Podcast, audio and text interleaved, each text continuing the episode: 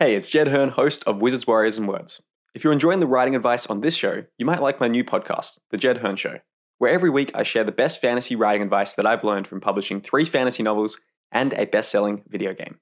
There's over 12 episodes that you can listen to right away, including my top 10 fantasy books of all time, how to make fantasy names that don't suck, two rules that make writing effortless, and my complete summaries of Brandon Sanderson's and Neil Gaiman's writing classes, and much more. Check it out by searching for The Jed Hearn Show in your podcast app. Ever catch yourself eating the same flavorless dinner three days in a row? Dreaming of something better? Well, HelloFresh is your guilt free dream come true, baby. It's me, Keke Palmer. Let's wake up those taste buds with hot, juicy pecan crusted chicken or garlic butter shrimp scampi. Mm. Hello Fresh. Stop dreaming of all the delicious possibilities and dig in at HelloFresh.com. Let's get this dinner party started. I'm Sandra, and I'm just the professional your small business was looking for. But you didn't hire me because you didn't use LinkedIn jobs. LinkedIn has professionals you can't find anywhere else, including those who aren't actively looking for a new job but might be open to the perfect role, like me. In a given month, over 70% of LinkedIn users don't visit other leading job sites. So if you're not looking on LinkedIn, you'll miss out on great candidates like Sandra. Start hiring professionals like a professional. Post your free job on linkedin.com/achieve slash achieve today.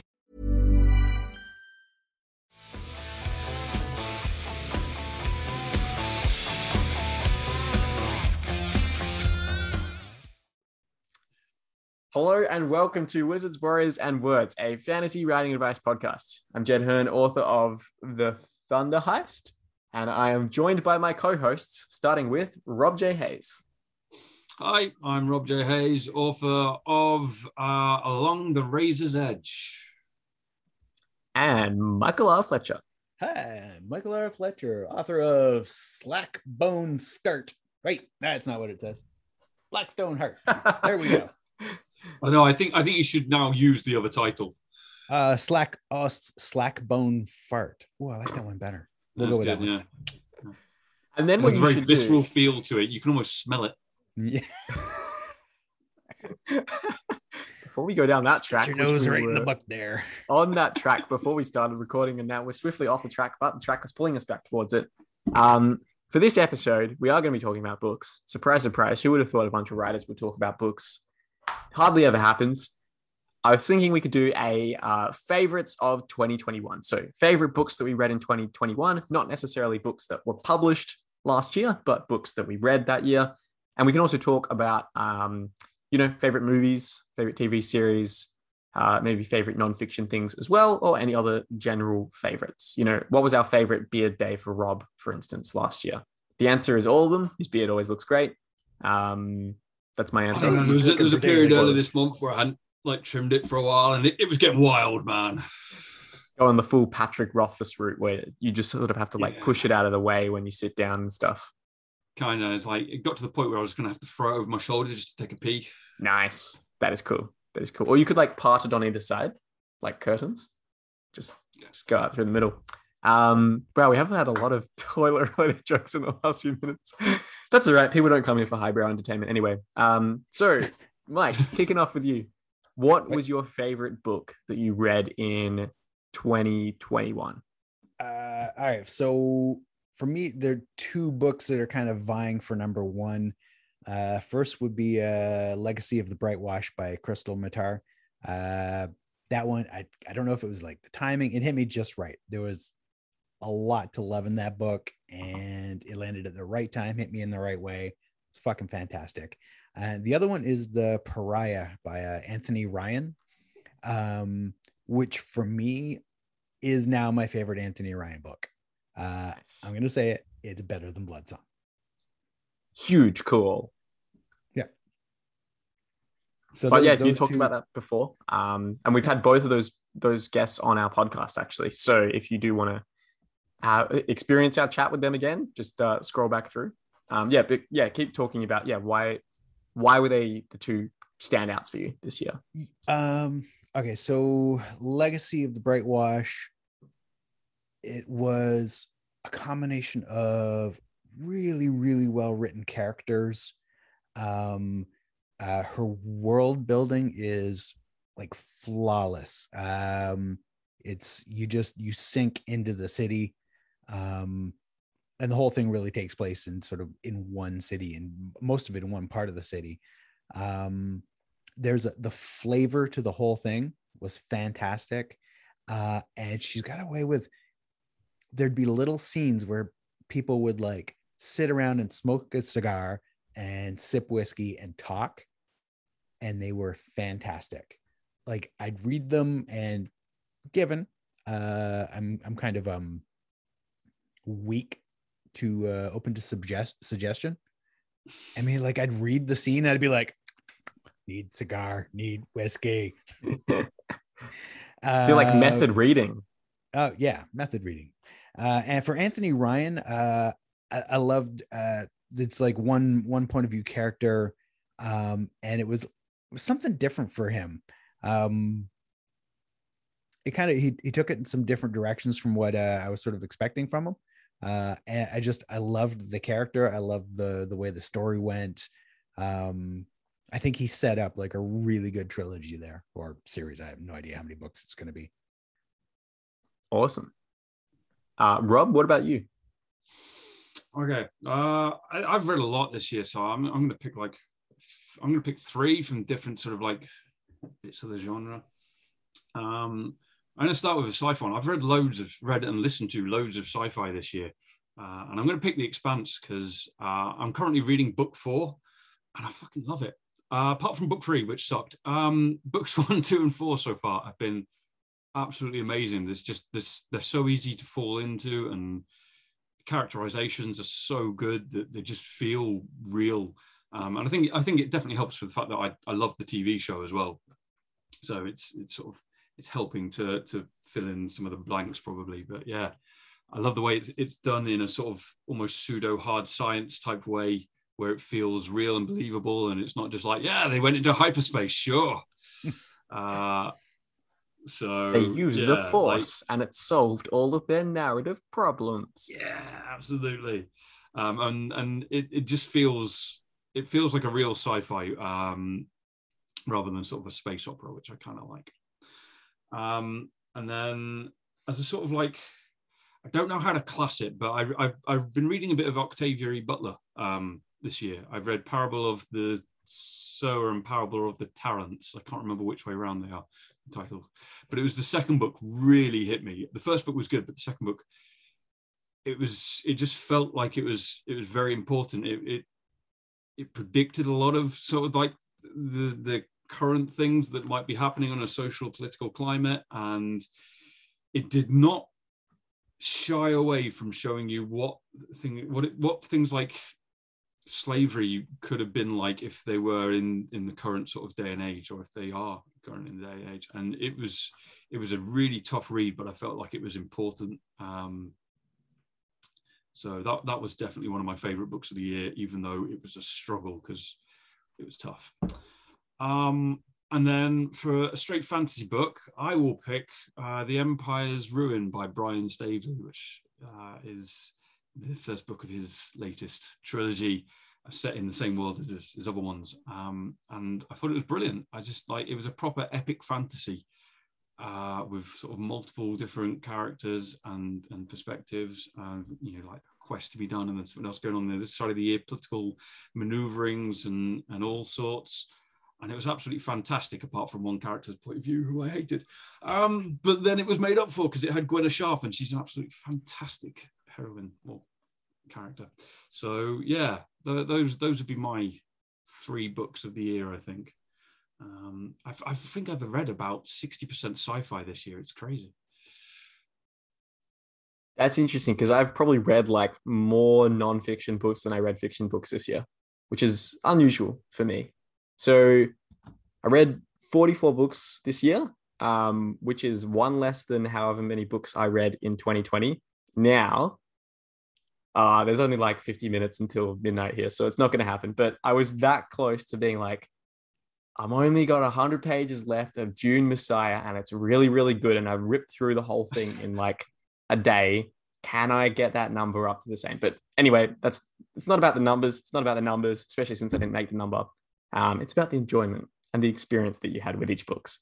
So I thought I'd give I'll give like at least one of my favorite nonfiction ones because I think it's very useful for writers and is probably useful for a lot of the kind of mental um, side of, of the game that we were talking about in the previous episode. But probably my favorite uh, fiction books that I read this year um, Project Hail Mary by Andy Weir, author of The Martian. That was really good. Loved it. I just thought yeah. it was such a cool combination of everything that made The Martian great mixed in with one of the best non human protagonists I've ever read.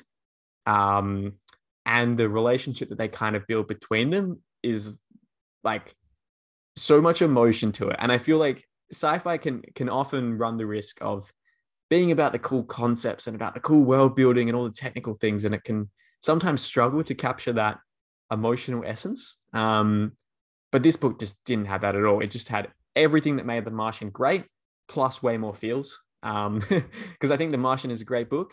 I also think it doesn't have the same level of like emotional attachment as this. So just thought Project Hail Mary was amazing. Um, for those of you who haven't heard of it, really quick pitch for it. Basically, uh, Earth's sun starts getting dimmer, and a group of astronauts are sent out to try to figure out why this is the case. Um, and one of those astronauts is a, a high school teacher, essentially. Um, and while he's out there, he has to uh, understand uh, this alien life form um, and also unravel the mystery of the sun. Um, and he's doing all of this in a spaceship with extremely limited resources, requiring him to use some science, science to, the shit out to figure it. it. That's the logo. Couldn't say it because it's the same as the Martian, but yes, that's exactly what he's trying to do. And I oh man, yeah. that has so much to answer for that that that bloody phrase. Like TV shows the world over now, just going like, "Let's just science this thing." Let's and science like, oh, this. Just, just funny science being used as a verb. Like, yeah, it, it upsets me, but also makes me happy at the same time. So, anyway, just thought it was fantastic. It was kind of like a combination of Arrival and Castaway. had that element too much of, without spoilers, but yeah, well, uh, yeah, okay, and and also maybe a bit of Children of Time by Adrian Tchaikovsky, former guest on the show, um, much like Brian Staveley as well. Yeah, just this cool thing where I like it. Yeah, it's uh, it's it's really good. It's worth checking out. Super enjoyed it. Read it towards the start of the year, so the fact that uh, you know it still kind of has stuck with me has been has been really good. So that was one um, of the best fiction ones. Uh, and then the other ones that were really good uh, I super loved Mistborn Secret History, um, which the the pitch for that is that it's a story that occurred at the same time as the original Mistborn trilogy, but in the side of it. And it absolutely blew my mind when I read it because it truly was like nothing else that I'd ever read, right? I was expecting, you know, I was like, oh, is this going to be a bit sort of fan servicey. It's just like sort of trying to, you know, like uh, extract more emotional feels from this thing that this story that's already been done. But it just made it so much better. And it's so hard to describe without spoilers because it's about a character who, if you've read it, you know why that character is interesting to follow. If you haven't read it, like, can't really tell you the character because it will spoil things. But I just loved it. I thought it it did so many unique things and it is to me the first sign of what is going to be possible with Brandon Sanderson's Cosmere as a whole, because it's a book where he starts like he's fully liberated to kind of explore all the things that he's been setting up and foreshadowing in the background. His Cosmere, if you're not familiar, is like this shared universe that he has done across multiple book series. There's been probably like 20 books written in the Cosmere so far. He reckons he's about halfway through it. And yeah, I just found it very inspiring because I was like, this feels like I am reading something totally new. Um, even the story is like, I guess, a fairly standardly structured story and everything, but just the fact of what it was and how it fit into his other books, for in my experience at least, felt like this really new thing. So I super enjoyed that. But I think the best fiction book from last year, um, which I kind of debated as to like, is this the best? Is this the worst? because it took me probably well over a year to read because I was listening to it in audiobook form. But the journey was well worth it. And that is Best Served Cold by Joe Abercrombie. Um, very late to the party, but I, yeah, really adored this. And it was kind of cool that I listened to the audiobook over the course of like a whole year because it almost felt like this TV series where I was sort of returning to, you know, do an hour of it every every week or so over the course of over the course of a year. TV series were like that. Yeah. um, and yeah, it just it just the characters within it were crazy. It's insane how Abercrombie can do this thing, and it frustrates me to no end where nothing happens, and yet you walk away from it and you're like, that was the best interaction I've ever read. Like there's so many scenes where it's just characters in a room, you know, and fantasy is supposed to be about the big epic battles and about the magic and about the world building and all these things. And Abercrombie's like, nope, just gonna have them sitting in a room and you're gonna like it way more than any of those other things. So take my hat off to him. Um, yeah, a- amazing book that was just like such a good cast of seven characters. If you haven't read it, basically it's a revenge story um, told with Abercrombie's signature grit. Uh, so yeah, really, really, really enjoyed that. Um, so yeah, those are those are probably the three big ones for me. What I will do is on Goodreads, I basically like post every time I read a book and do a little review on there. So I'll post a link to my 2021 reads shelf in the show notes. So if you want to check out the other ones, I can do that as well. And Rob and Mike, if you have any links to, I don't, I don't know if you track your books, but if you do, I, I do the same on Goodreads. Yep. Uh, I, I do reviews for most of them. Some of them are longer, some of them are shorter. So I'm not on Goodreads anymore. I had a bad day and went slightly psychotic. yeah, fair. Um, yeah, so reviews of your own books. It's uh,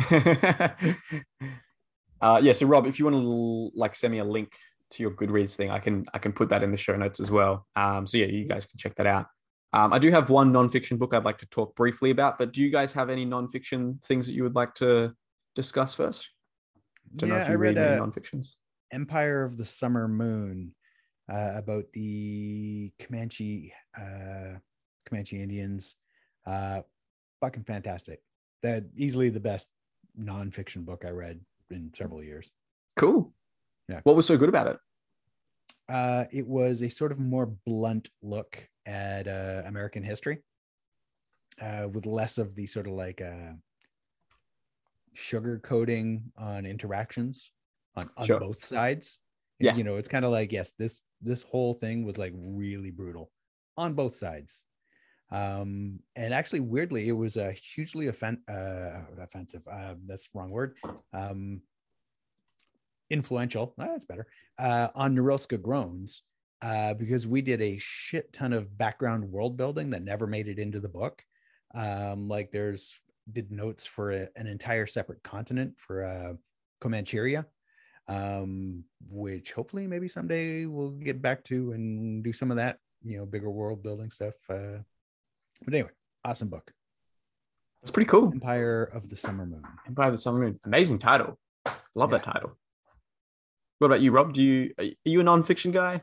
Not really. I don't really read much in the way of nonfiction. I prefer, nonfiction I prefer to consume um, via watching things rather than reading them. If I'm if I'm reading, I'm generally sitting down to read. I like science fiction or fantasy personally, but uh, I mean there are a few books that I'd like to get to, um, but uh, it's finding the time because like I, I- read to sort of escape. So when I want to sit down and read, I, just, I, I don't want to read about the horrible things that humanity have done. That being said, I really want to read a, a book that I've, I've uh, found on Mesopotamia. So who knows? Ooh. Eventually, Big fan of Mesopotamia. One of the cool ancient civilizations of the world, and just a sick sounding name as well. Nice.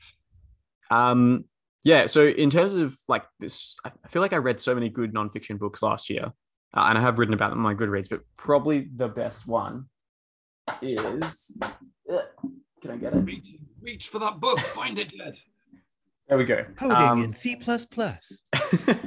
the absolute best nonfiction book that I read last year, and one of the best, if not the best nonfiction books I've read in my entire life, is this bad boy here, Meditations by Marcus Aurelius.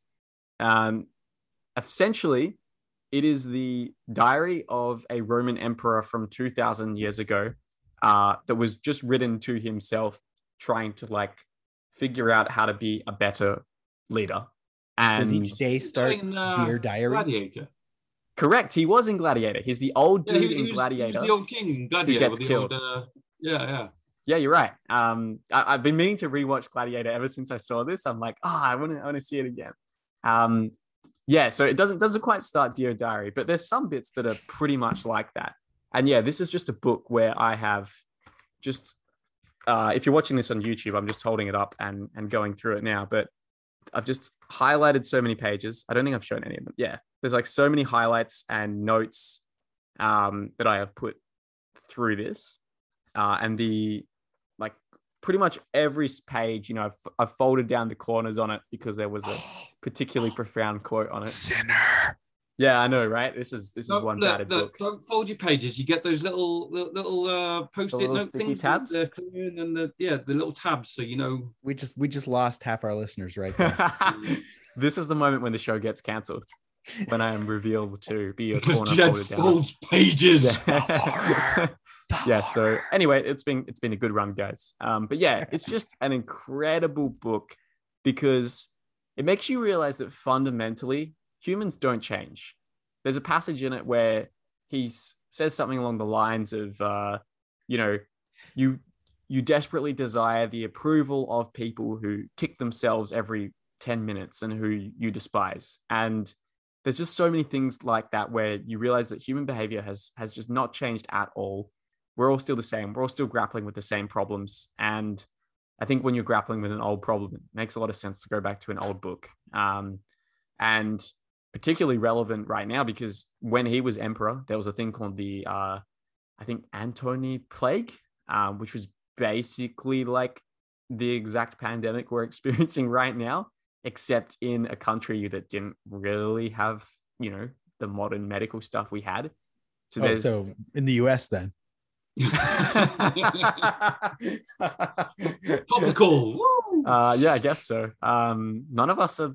Well, I mean, you're in Canada. None of us are in USA, so don't know how true that is, but yeah, it could be. Um, well, you're seems you're in. Canada. No, no, Canada isn't the US. You find. Yeah, I was like, I don't Yeah, think it is. Quiet, you freaking Kiwi. hey, bro.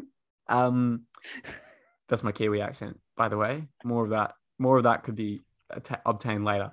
Um, but yeah, there's just a, there's just a great line in it, right? Where he, you know, he's obviously aware of the plague. He's the ruler trying to deal with it, and he's got this line where he's like, "Every night when I tuck my child to sleep, remind myself that that could be the last time I do that." Um, and there's a lot of things in the book that are, you know, all about remembering your own mortality and how that is actually a tremendous source of joy in the long term because it makes you really appreciate what you have right now. Um, and yeah, just when it comes to, you know, I think writing can be a very stressful and difficult thing. Um, and this book is has given me at least an extremely good mental toolkit to kind of deal with adversity uh, in all forms. Um, because yeah, you, you know, you, it's it's hard to imagine much more adversity than being, uh, you know, like the most influential leader in the world at that time, having to deal with this extremely bad plague, having to deal with all the other things that would have been thrown at him.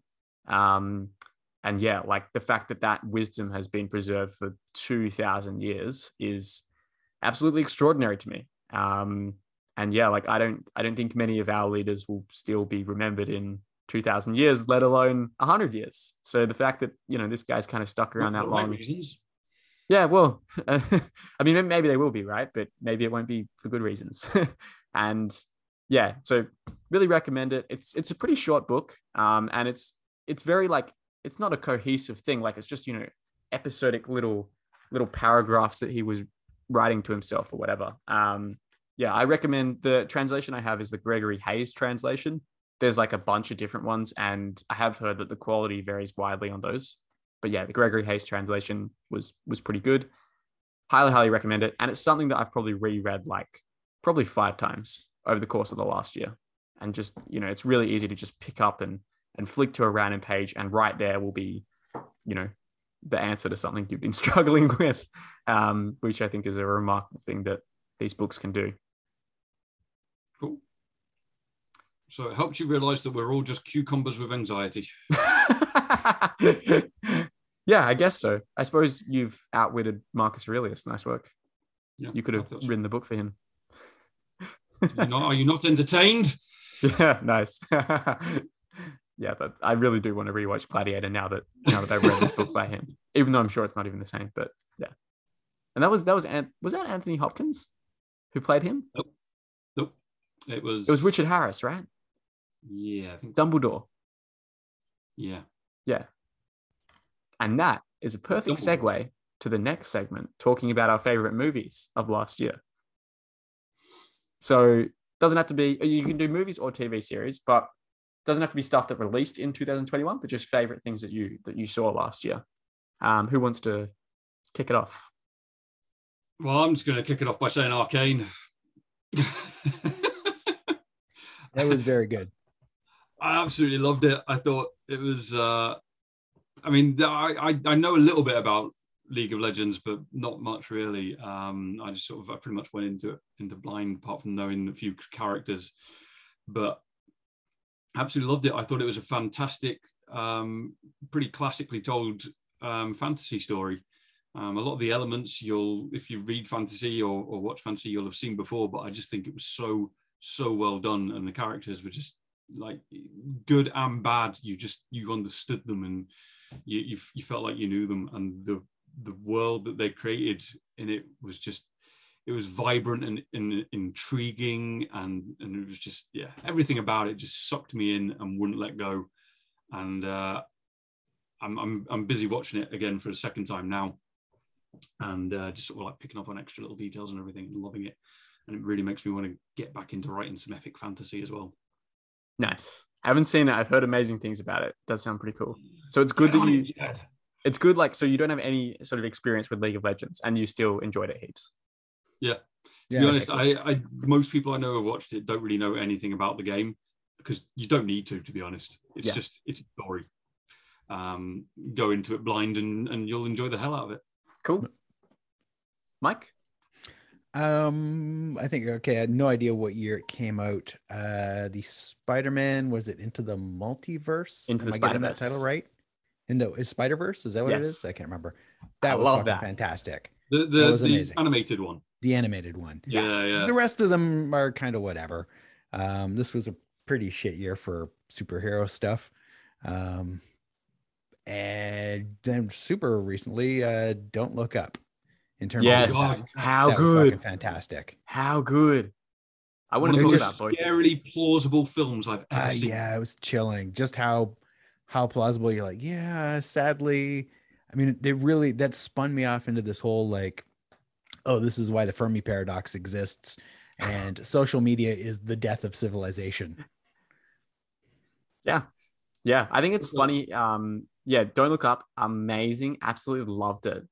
And then it was hilarious how the movie, which is all about criticizing the media, the all the media reviews I've seen online have been like, this movie's really bad and you shouldn't watch it because it's just like up itself and it's all elitist. No, elitist. it was brilliant. I loved it so much. And how good to see Leonardo DiCaprio like in a weird, ugly haircut and strange outfit and like having kids that are older than his partners in real life. it was so I- funny. I, I- was like, this man can act. He's fantastic, is Leonardo DiCaprio. He's He's, one of those yeah. actors who does. Um, actually, I I find like you, you quite often get to like two different versions of actors. You get like actors like we'll go over to a, a similar sort of like style. Ryan Reynolds, who just plays the same character and everything. He just plays Oh, Ryan absolutely. Reynolds. Yeah. Yeah. Still, his films are watchable, but he just plays Ryan Reynolds. And then you get Leonardo DiCaprio, who he's almost unrecognizable in every single role he plays. Mm. He's just so different. Absolutely fantastic. And he does Yeah, a I hell of a job. Don't Look Up. Don't Look Yeah. Up was great. What was it for you, Mike? What what kind of? Oh, sorry, Rob. Do you, do you have something else? To No, say? no, it's an excellent film. Yeah, it's great. Yeah, what did you what did you like about it, Mike? Apart from the yeah the scary realism of it. yeah, I mean that was was really it. I loved the fact that the scientists um kind of didn't know how to interact in the in this world.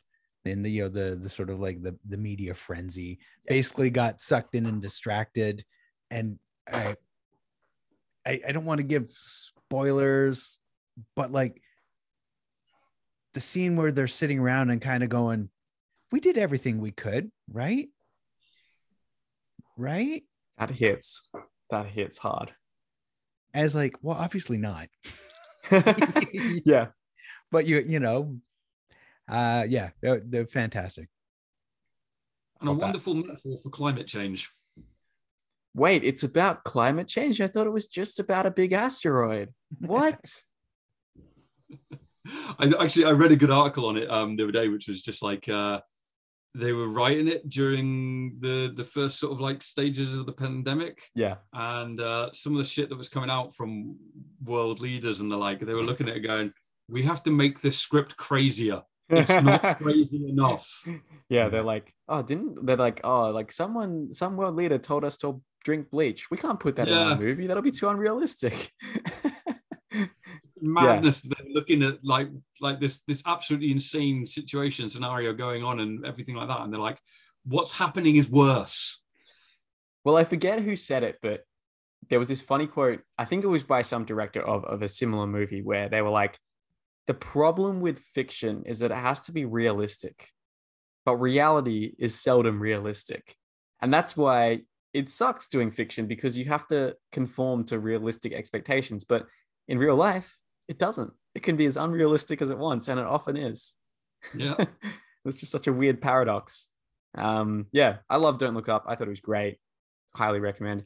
Mike, I want to talk about Into the Spider Verse though, because I watched that this year as well, and I was blown away by it. I adored that movie so much. I've always loved the Spider Man movies, but this one just was on a whole nother see, level. For me, like all of the early Spider-Man movies, I hated.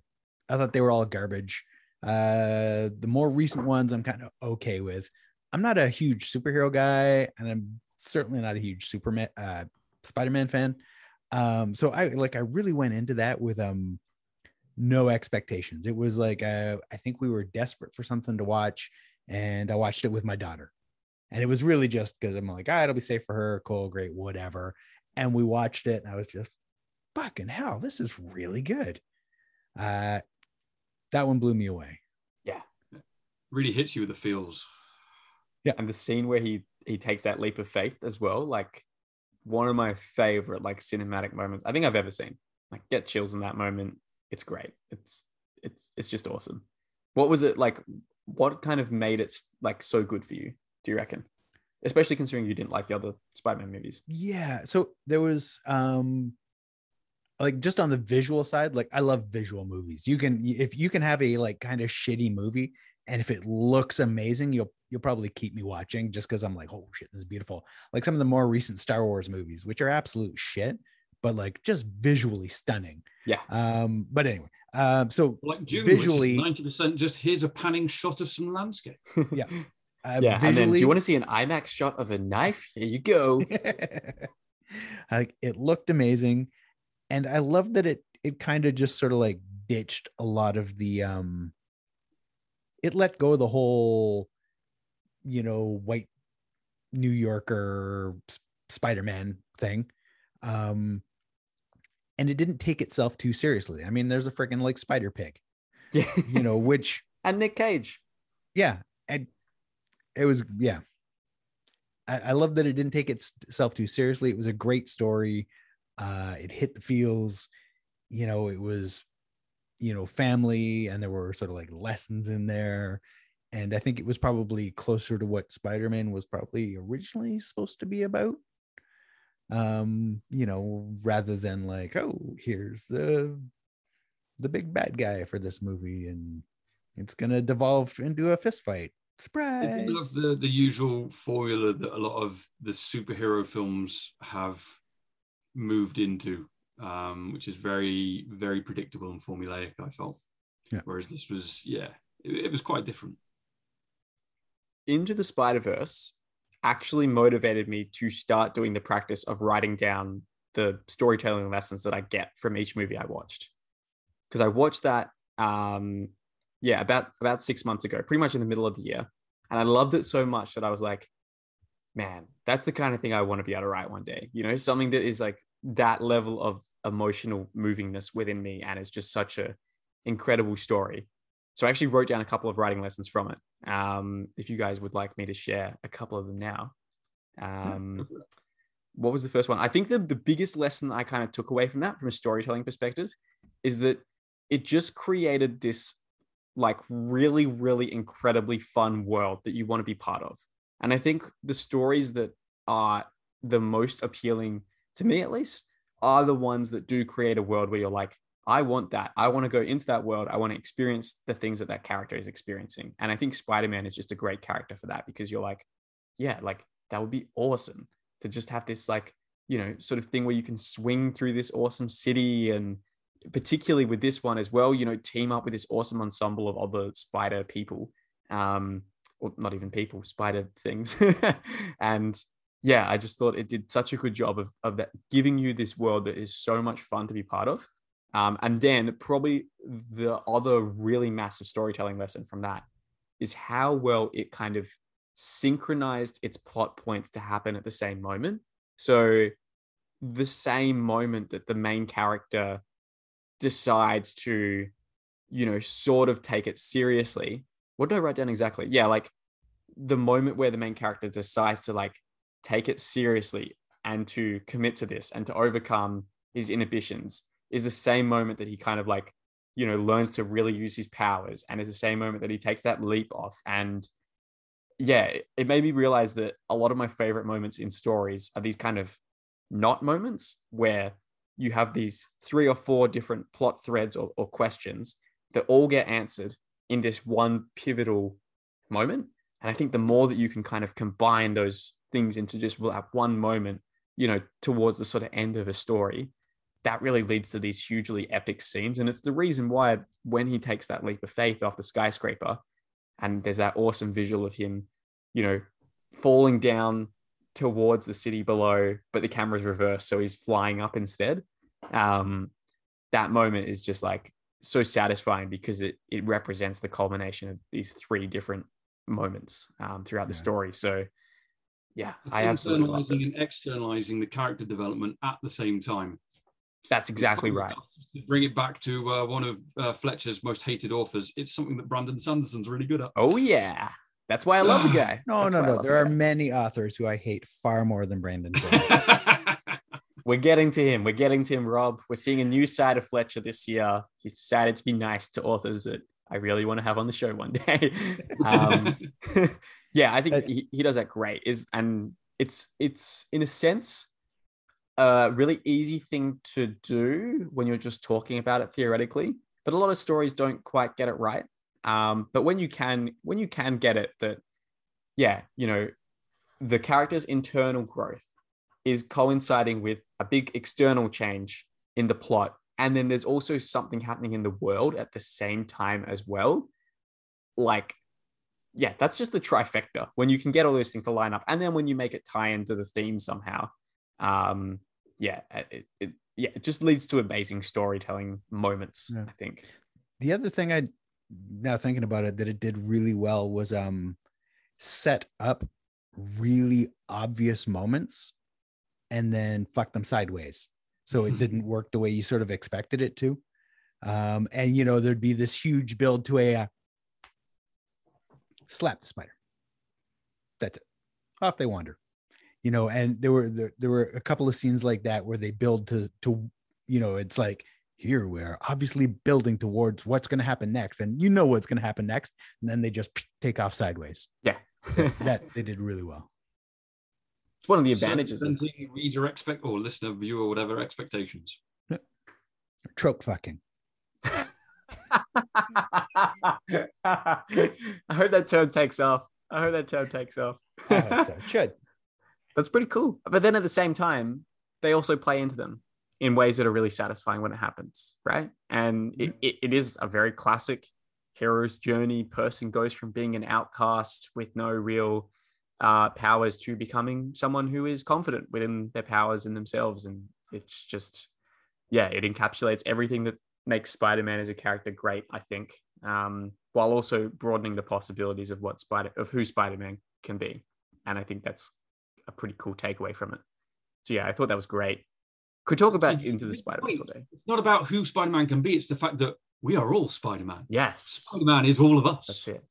And there's that that great scene where it's like all the like at um at a pivotal moment, there's like a big crowd, and you see everyone wearing the Spider-Man costume, right? And you know the main character is there in the actual Spider-Man costume, and people are just like, oh, cool costume, and it's cool because you're like, oh, there's like the sense of the sense of community to it, which is is really cool. Um, yeah, I love that. So, in terms of my favorite movie, um, like Dune is the obvious choice. Dune is the obvious choice. I freaking loved it. It was great, and I've seen it twice. I've listened to the soundtrack probably like 20 times. Um, yeah, I just I just thought it was um, amazing. But you know, in a bid to try to pick something a little bit less mainstream to to hopefully broaden the discussion a little bit. Although I would love to talk Dune briefly because I absolutely loved it. Um, I would probably say that I'm just looking at the list of things that I, have written down here. Something that I really enjoyed this year. Damn, I was going to pick another. Many notes, to Jed. You are you weirdly organized. It kind of freaks me out. there's a lot of there's a lot of notes here. There's, there's a reason why you run this podcast and not me. we oh, can't see it, but like it, like opposite him right now, he's probably just got this like wall just full of post-it notes of like like lines connecting everything, like a proper serial killer. Yeah, or, or the person who's investigating the serial killer. I mean, let's not typecast here. Um, yeah, I think Oh, probably the. Okay, I'll just I'll just list a couple really quickly. So, last night in Soho was amazing. Not sure if any of you guys have seen it. It's... So far, I haven't seen any of these movies. I have no idea what you're talking about. Okay, it's great. So it's by Edgar Wright, the guy who did Shaun the Dead, Hot Fuzz. Totally different. It's a psychological horror that is sort of like Midnight in Paris, but demented. So fashion designer, goes to London, goes to Soho, and when she goes to sleep at night, she experiences the 1960s in Soho, and she becomes really enamored with, with this dancer who epitomizes everything that she aspires to be in the 1960s.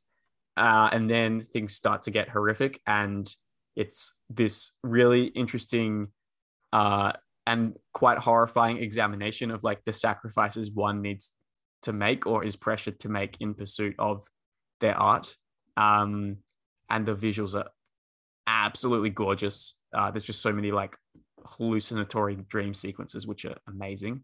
Um, so that was really good.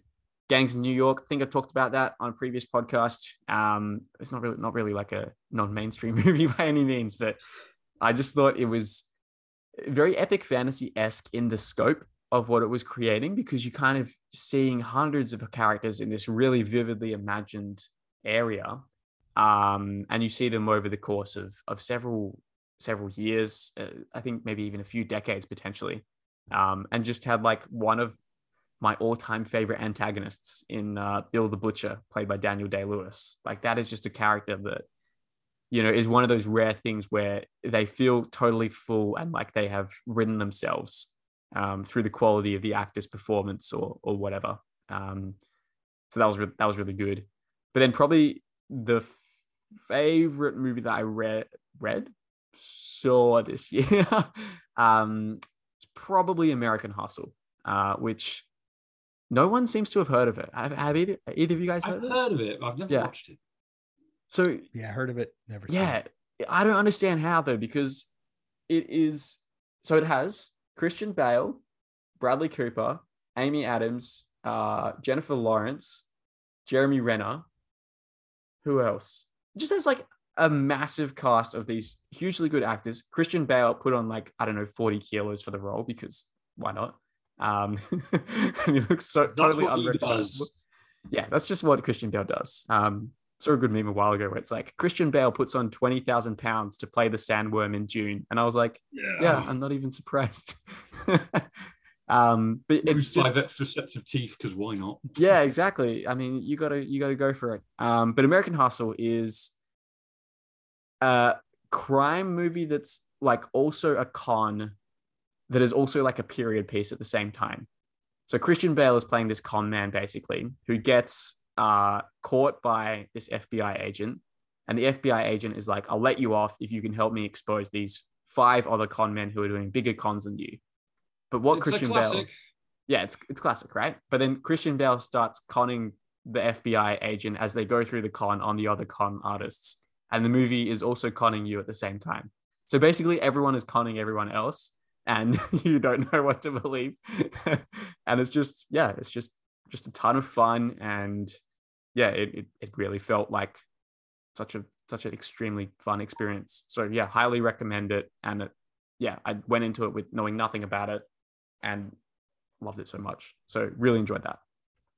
Um, yeah, so those are those are my picks. Uh, yeah. What else do we have to talk about for our faves of, of 2021? This episode's I gone know, I for was a just bit. thinking, like, I could talk about fave computer games, and I'm like, I barely play computer games anymore. I keep wanting to, and then Ah. it's like, not. Rob's like- New Year's resolution to procrastinate more by playing more computer games. I really should like, and I, I these days I just sort of like I pick up games which are kind of almost mindless and more mechanical, uh, in a way to sort of try and switch my brain off. So I don't get I, I don't play like ones with like big storylines. So it's more just like yeah, I play a card game. It's uh, you just play cards. It's cool. but on a screen, yay. What about you, Mike? Any other, I don't know, uh, story related things that were that were really good from last year? Uh, no, I, I like Rob. I mean, I, I haven't played computer games in ages. I recently, in an attempt to stave off burnout, uh, dug the PS3 out of the dusty box in the basement and like went through the games. I'm like, ah, like sniper games. I'm like, yeah, I kind of would like to shoot someone in the head. Um, you know, but I like I played for 10 minutes and was like, I'm just wasting my fucking time. I need to get back to writing. Yeah. but that's another episode. That's another episode, yes. How to play video games guilt free, which probably for people who are starting out writing is maybe like such a we- weird problem to consider. Because when you're starting out, you're like, I'll do anything except write. Like, how is this a problem that you struggle to to do a fun thing that is not writing? But yeah, after after a couple of years of the of the grind set, you're a bit like, yeah, I do I like you off. see you see you see like um authors on on like Facebook groups or they're going ah I don't know how to continue my book I just get to a point and I stop and I'm like how how do you stop please tell me what is stop? do not know this word.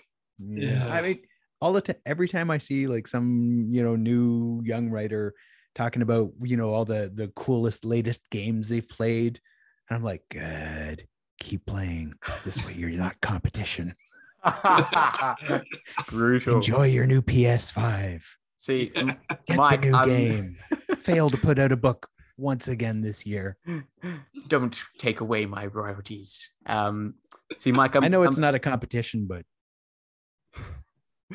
but Mike is the alpha here, and no one will compete against him. You're correct. it's not a competition but there are competition There are competition, or there is competition. I don't Ah, you're a writer. I'm sure whatever you said is right. my podcast come on Mike, I've uh, I'm playing 5D chess against you, buddy, because I'm not playing video games. I'm writing video games. So the idea is out of guilt and a sense of obligation, you'll you'll play it and test it once, and it will suck Yeah, you in, and therefore you you'll how never many be able to people send me books and try and guilt me into reading them? Like, I'm an emotionless rock. This is different because it's a video game and it's something that you can perceive to be doing to recover I- from I don't- burnout. I mean Yeah. you say that but wasn't your favorite book of the year something that somebody sent you Yeah, it was. No, actually, no, I bought it. oh I, yeah, yeah. I actually I stopped. I kind of sucks, but I I I I read almost none of the books that people send me for free, uh, and I only read the books that I buy and want to read. Yeah, fair. And I am actually really I'm failing really badly at even reading those. I have 15 or 20 paperbacks sitting on the shelf that I like bought, and I'm probably never gonna read them. Mine are all down here. It's like, and there's Barely another any, stack man. somewhere else as well. So I, mean, yeah. Again, this is another episode, but when you know, the last book book, book I picked up, I picked it up in the middle of editing End of Sorrow, so I start reading it and I start editing it, and I'm like, no, this person doesn't write anything like me, and it's annoying. I'm like, no, dude, you can't read it. Put it, put it away. No, it and then you're like, uh, yeah, here J.R.R. Tolkien, here are your edits on Lord of the Rings. Enjoy. Yeah. sucks all the joy out of reading when you can't get out of your own editor voice. and you're Yeah. like, no, that's an extra word. You should have reworded this sentence. You should, you need to tighten this up. Your prose is fucking sloppy as shit. You know, like that's not fun. That's that you can't using read like the same that. sentence start. Oh, that one gets me. That one gets me. I'll tell you what, I, I got sent five books by uh by by publishers this year. Not even Nice. indie, like five actual publishers. Yeah. Five books. And only Not only fake two of publishers. them were through the podcast. Ah! Publishers, Yeah, if I- you're hearing this, Rob has indicated his willingness to I advance read all copies. five as well. So You uh, did? Oh shit! Wow. Well done. I think I read one of the five-ish books I got from Was that publishers. Maleficent Seven? Did you read that one? No, that one, no one said that. That one I didn't get. Did you not get it? Uh, but uh, like Ryan Anthony, uh, Anthony Ryan, uh, damn. Brian Uh, he sends me all his books, so uh, that one I read. But like I've got a pile of other publisher books, which sadly I didn't read because reasons. because they didn't include a crisp hundred dollar bill Yeah. inside the front cover. Dude, you got to put the money in the front cover, baby. Yeah, that's Uh, there you go, telling me. publishers. Send your books to me, not Fletcher, because he doesn't read them. Yeah, sadly, true. Yeah, send them to me as well, if you can stomach the shipping to Australia fee, which I think not They all can't. publishers can because yeah, man, you've got to hire a kangaroo to find you. It's it's, it's so hard work. it's difficult. It's difficult. I mean, it shouldn't be difficult. All you should do is drill a hole through the like just off the coast of Northeast America, and that hole should emerge right next to my city because we're on the exact opposite side of the world. yeah, but you've got to avoid the mole people. Ah, classic mole people stuffing things up. Really inconvenient. there, man. Yeah. Wizards, Warriors, and Words cancelled for being anti mole people. That's how we go down, boys. That's how we go down. Anyway, I I think like the probably fact that like Jed just keeps saying like this is how we're getting cancelled. I think Yeah. he's trying to like slip something in He's here. trying. Like, I'm trying to get ahead of it, right? Like, you know, you it's it's kind of like if if you accidentally start a fire, the best thing you can do is try to point out the fire first so that you're like, clearly I am not the one who Right, started right. this. the uh you, know not not the uh whoever smelt it dealt it. Uh Kind of that. Yeah, kind of that. was it like is it yeah? Quick, I- blame somebody else. It was him. Yeah, exactly. And they're like, how come you were able to smell it before him? Does that mean he ventriloquist farted in your direction somehow and didn't I mean, to be with honest, Jed, your your major problem is you never accidentally start a fire. That's always true. you don't just find yourself walking along, uh, randomly throwing two lumps of flint in the air, and then they accidentally collide with each other and sparks fly from them onto nearby bushes. You No, still make me. flint. You have matches and lighters these days, man. It's Come so on. much easier to be a pyro now. That's true. That's true. Uh, anyway, yeah, don't cancel us for not liking the mole people. I personally am a big fan of the mole people. I've always thought they've been doing good things down in the center of the earth. I think. Yeah. on that on that note, Well, we're not going to milk this any further. not gonna milk. It's. I don't think there's any milk left. I don't think there was any milk in the first place. I think mean, we to be honest, just- I think you killed this joke, buried it, then dug it up again, and uh, set Oh, yeah. fire to it. that's it. And then On yeah, scattered the ashes in the center of the earth to be consumed by the molten core. Anyway, um, thanks everybody for listening. If you've uh, enjoyed this show, be sure to leave us a rating. If you listen on Spotify, Spotify have just included a podcast rating feature. So uh, yeah, if you're We're gonna get enjoying so this show, stars. this is where the fun begins, guys. Uh, yeah. So if you are having enjoyed this show uh, and you listen on Spotify, feel free to tap and, and rate us. Uh, you can choose any number that is five, five, or five. No other numbers are permissible. It will Spotify will make you think that you can choose other numbers from one to five. It, it's not true. It only actually counts if you if you press a five. So um, just make sure you press that. Uh, otherwise, it won't work. And I, I don't know, like maybe your Spotify account could just get deleted. Who knows? I'm not saying that will happen for sure, but we can't rule it out as a possibility. So just to be safe, make sure you hit the five. Just to be safe. Jed's threatening our listeners. He's really trying to get us This is going downhill fast. It's not a threat. It's not a threat. I'm just saying, you know, I'm just laying out things that could happen in the future, giving people options, making sure they're aware of the potential. And uh, it's up to them to do whatever they want with that information. I'm just a I'm just a messenger here. Just a messenger. Moving along. Moving along. Thanks everybody for listening. be sure to rate us on Spotify or anything else. And uh, yeah, let us know what uh, topics you'd be interested in us covering this year. Um, hopefully, we can get some cool guests on. Hopefully, we can have some good episodes. Uh, and yeah, we'll see you next week. Bye, everybody. Yep. Hi, I'm Daniel, founder of Pretty Litter. Did you know cats tend to hide symptoms of sickness and pain? I learned this the hard way after losing my cat, Gingy. So I created Pretty Litter, a health monitoring litter that helps detect early signs of illness by changing colors, saving you money and potentially your cat's life. Pretty Litter is veterinarian developed, and it's the easiest way to keep tabs on your fur baby's health right at home. Go to prettylitter.com and use code ACAST for 20% off your first order and a free cat toy. Terms and conditions apply. See site for details. Ever catch yourself eating the same flavorless dinner three days in a row? Dreaming of something better? Well, HelloFresh is your guilt free dream come true, baby. It's me, Keke Palmer. Let's wake up those taste buds with hot, juicy pecan crusted chicken or garlic butter shrimp scampi. Mm. Hello Fresh. Stop dreaming of all the delicious possibilities and dig in at HelloFresh.com. Let's get this dinner party started.